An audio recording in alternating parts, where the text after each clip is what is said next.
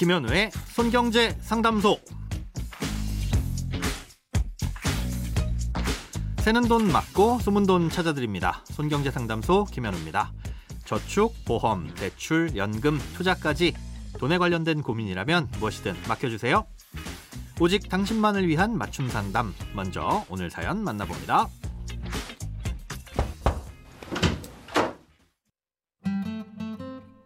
국민연금에서 우편물이 왔는데요. 평소엔 관심이 없다가 얼마 전 문득 자세히 한번 살펴봤습니다.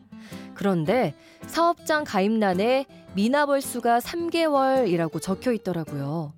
이게 뭔가 가만히 생각해 보니 예전에 다니던 회사에서 월급이 밀려서 나왔던 적이 여러 번 있었는데 그때 월급만 밀린 게 아니라 국민연금까지 안 냈던 것 같습니다.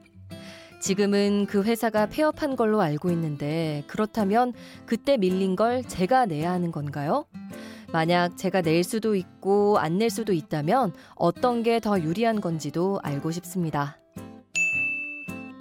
직장을 다니는 분들은 월급의 9%에 해당하는 연금보험료를 회사가 반, 개인이 반씩 내게 됩니다. 어, 이건 엄밀히 말하면 개인이 내야 할 돈을 회사가 반 내주는 게 아니라 회사는 회사대로 내야 할 보험료를 내고 개인은 개인이 내야 할 보험료를 내고 있는 건데요.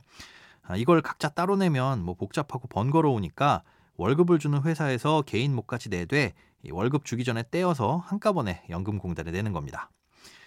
직장을 다니는 개인은 회사를 믿고 뭐 잘 납부하겠거니 생각하는 거죠. 그런데 문제는 회사가 이런저런 이유로 사정이 안 좋아질 경우엔 내야 할 국민연금을 안 내거나 못 내는 일이 발생할 수 있다는 겁니다. 월급이 밀리게 되면 이런 것도 바로바로 짐작할 수도 있었을 텐데 월급은 제때 주면서 국민연금은 안 내고 있을 수도 있습니다. 아무튼 이렇게 되면 원칙적으로는 납부 의무가 회사에 있기 때문에 개인에게 보험료가 밀렸다고 독촉이 가지는 않습니다. 가끔 가다가 날아오는 안내문을 통해서 회사가 국민연금을 안 내고 있으니까 확인 한번 해보세요. 어, 이러는 정도로 알려줄 뿐인 거죠. 그런데 독촉은 하지 않더라도 불이익은 발생합니다. 내야 할 보험료를 안 낸 거기 때문에 가입자의 노후연금이 그만큼 줄어들게 되는 건데요. 사연자님의 경우 이대로 가면 이 3개월치 보험료를 안 낸 만큼 연금도 줄어들게 된다는 겁니다. 게다가 이렇게 밀린 보험료 때문에 전체 가입 기간이 10년을 넘지 못하면 아예 연금을 못 받게 될 수도 있습니다. 당연히 회사에다 안 낸 보험료를 내라고 요구해야 되고 그래도 안 내면 소송을 제기해야 되는데요. 회사에 재산이 없으면 소송을 걸어서 이겨도 못 내는 거고 또 사연자님처럼 회사가 아예 문을 닫아버리면 소송을 걸 상대조차 없어져 버리게 됩니다. 그래서 이런 경우엔 회사가 납부하지 않은 보험료에 대해서 개인이 납부할 수 있는 개별 납부 제도라는 게 있는데요. 회사가 안 냈던 보험료를 개인이 납부하고 그 기간을 인정받을 수 있게 해주는 제도인 겁니다. 좀 억울하긴 하지만 연금을 받을 때 불이익을 받지 않으려면 그래도 내는 게 좋겠죠. 다만 내야 할 날로부터 10년이 넘어갔다면 1년 만기 정기예금 정도의 이자를 붙여서 내야 됩니다. 대신 회사로부터 밀렸던 보험료를 공단이 다시 받게 되면 그땐 개인이 납입한 걸 돌려주고 이자도 조금 더 얹어서 돌려받을 수 있습니다. 아, 그런데 납부를 하는 과정이 그렇게 간단하지가 않습니다. 전화나 온라인을 통해서는 납부를 할 수가 없고요.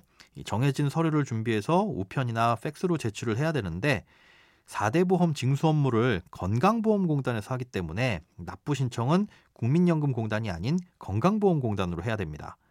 예, 국민연금공단에서는 개별 납부 후에 연금액이 얼마나 되는지 정도만 미리 확인해 볼 수 있으니까 참고하시고요. 아, 이렇게 서류를 갖춰서 신청하시게 되면 얼마 후에 납부할 수 있는 지로용지가 우편으로 날아올 겁니다. 예, 그럼 그때 밀렸던 보험료를 납부할 수가 있는데요. 3개월 치니까 최소한 몇십만 원은 넘을 텐데 안타깝게도 이건 카드 납부나 분할 납부가 불가능하고요. 또 납부 기간을 넘기면 또 번거로운 절차를 거쳐야 되니까 미리 납부할 돈을 준비하시고 신청하시는 게 좋을 것 같습니다. 크고 작은 돈 걱정 혼자 끙끙 앓지 마시고 imbc.com 손경제 상담소 홈페이지에 사연 남겨주세요. 검색창에 손경제 상담소를 검색하시면 쉽게 들어오실 수 있습니다. 여러분의 통장이 활짝 오는 그날까지 1대1 맞춤 상담은 계속됩니다. 돈 모으는 습관 손경제 상담소 내일도 새는 돈 맞고 숨은 돈 찾아드릴게요.